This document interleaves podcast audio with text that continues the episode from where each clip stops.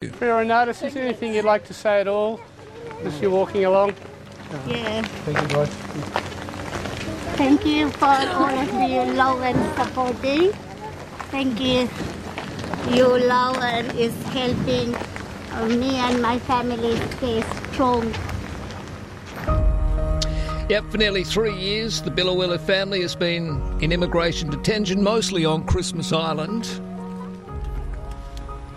7.30 visited Christmas Island last week and they caught a glimpse of the family's life. Uh, the video's up on our page if you want to have a look.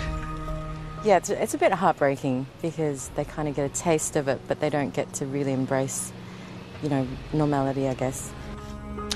Renata Davis sometimes sees the family at Christmas Island's Hidden Garden Farm. When they're up here, it's really nice to um, for them to be surrounded by nature, and the girls are just in constant awe and you know curious about the bugs that they find and feeding the ducks and the chickens and the plants, and it's always sad saying goodbye to them when you see them and, and you wave by and you know that they're going back to be surrounded by a fence. Christmas Island Shire President Gordon Thompson says the family. I don't think you'll find anybody on Christmas Island who thinks little kids should be kept in detention. Uh, and what I hear from those who might not have been so sympathetic uh, to refugees generally is that this is wrong. Enough's enough. Those little kids should not be in detention. They should be sent back to Biloela where they're, they're, they're welcomed by that Biloela community. Well, we're a microcosm of, of the Australian community, so you've got people that think it's completely justified and those that are up in arms about it. I think on a case by case basis, a nation that um, we are should have come to a much more humanitarian resolution by now.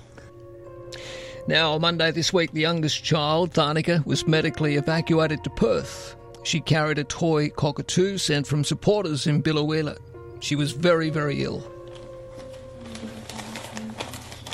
I need them here. I need them back home. I need to be able to put my arms around them and help them get through the rest of their life after what they've been through.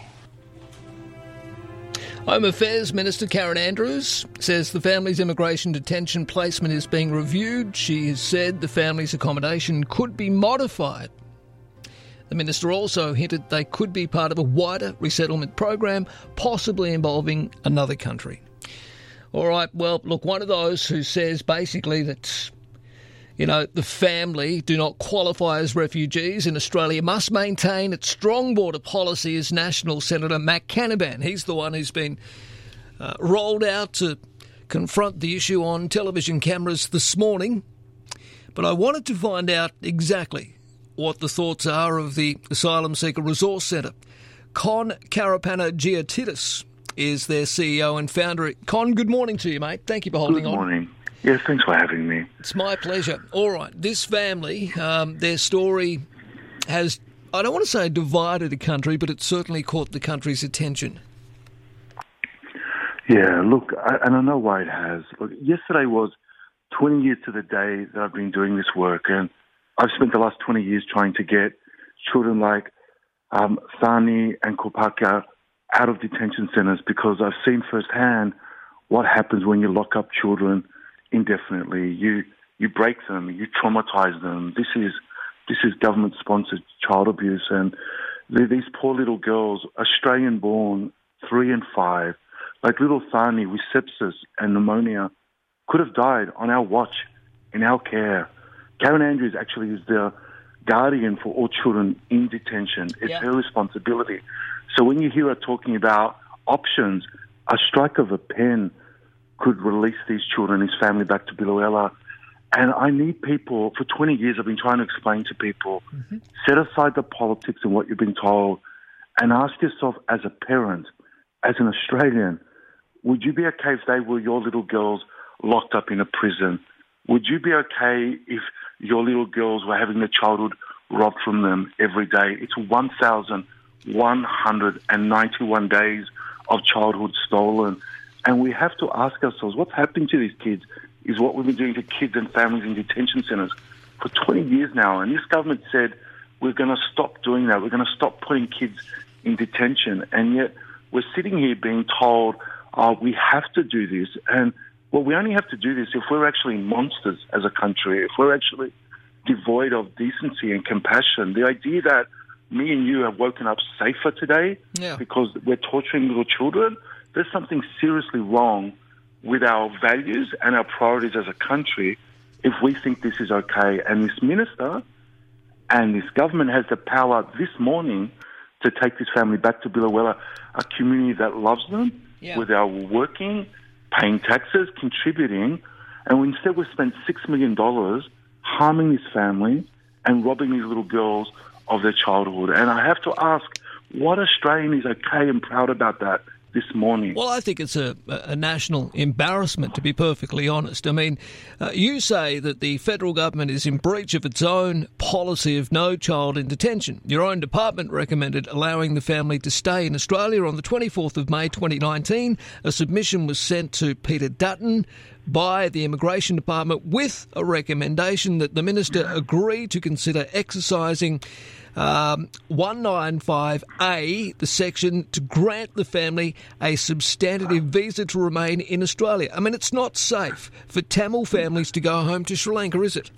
It's not at all. In fact, our very prestigious uh, UK court ruled this week that there is no evidence to say that it's safe to return Tamil families back to Sri Lanka. And the thing you just quoted there, in, in really simple language for listeners, it just means this. Minister Karen Andrews, if she believes it's in the public interest, has the power under the Migration Act to use her discretionary power. She doesn't need this to go past anyone, to be approved by Parliament. She has the power to grant this family Yes. a permanent visa to remain in Australia, and she could do that today. The idea that they're now thinking about possibly hand passing them off to New Zealand or to America as a way of saving face and trying to, you know, take the rage out of this is not good enough. They have a community. This country loves them and wants them. Why would you not let them settle here as well? And that's exactly right. It's not safe for them to go home. And these people have been here almost a decade. These little girls, we're one of the few countries in the world where if a child is born in Australia from families seeking asylum, they actually don't have citizenship until they make it to 10 years of age. In almost, if they were born in America or the UK, these little girls would be citizens of that country. So if people are wondering, well, why are these girls, you know, why can this government do this? And why can they keep them locked up indefinitely? Because that's the law in this country. It is legal to lock up children forever in a detention centre. That's Australia in 2021. And we need to remember that and go, enough is enough here. Like, where is compassion and decency Yeah. And our values? And let's stop playing politics when it comes to families like this. I agree. I agree entirely with you. Uh, I mean, the hashtag home to Bilo, it's it trends. I mean, the the family has overwhelming support. And look, if we allow this family, of which you know their daughters were born here in Australia, if we allow them to return home to Biloela, Australia's national security isn't going to be affected by this. For goodness' sake, Of course not.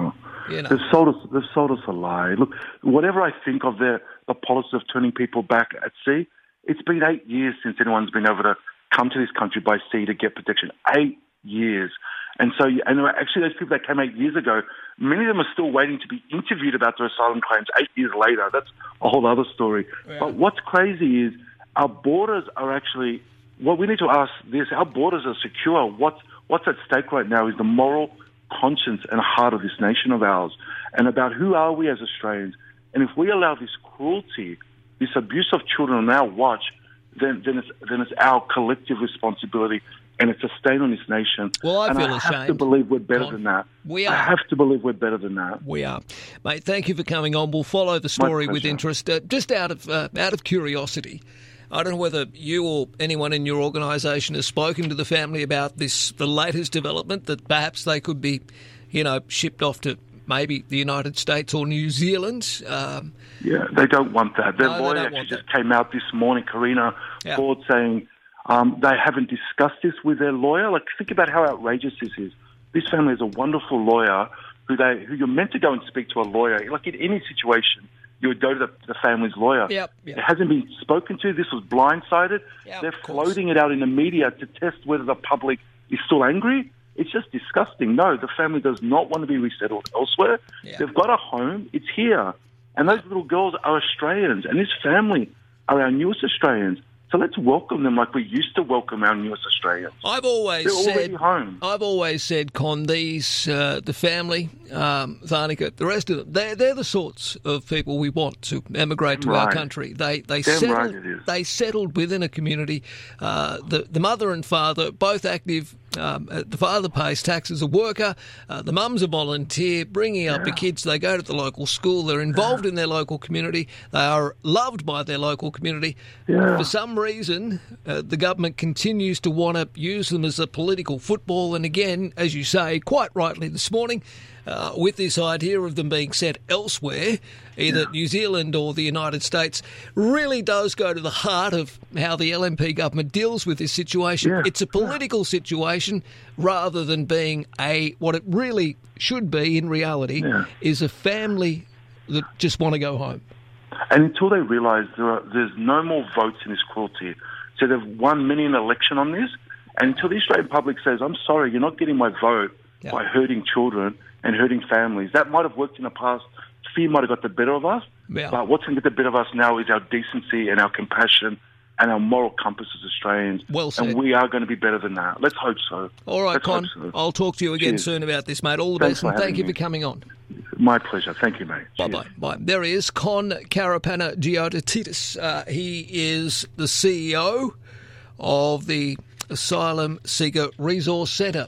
Do you agree, disagree? Look, I know it's one of those issues that is contentious. I get it, uh, but I put my cards on the table. Uh, I believe we are a compassionate country, and allowing this family to go home to Biloela will not mean the floodgates will open. That's alarmist bullshit. Okay, it really is. It really is. Our borders are secure. We're in a pandemic, for goodness sake. Let them get back home to Biloela.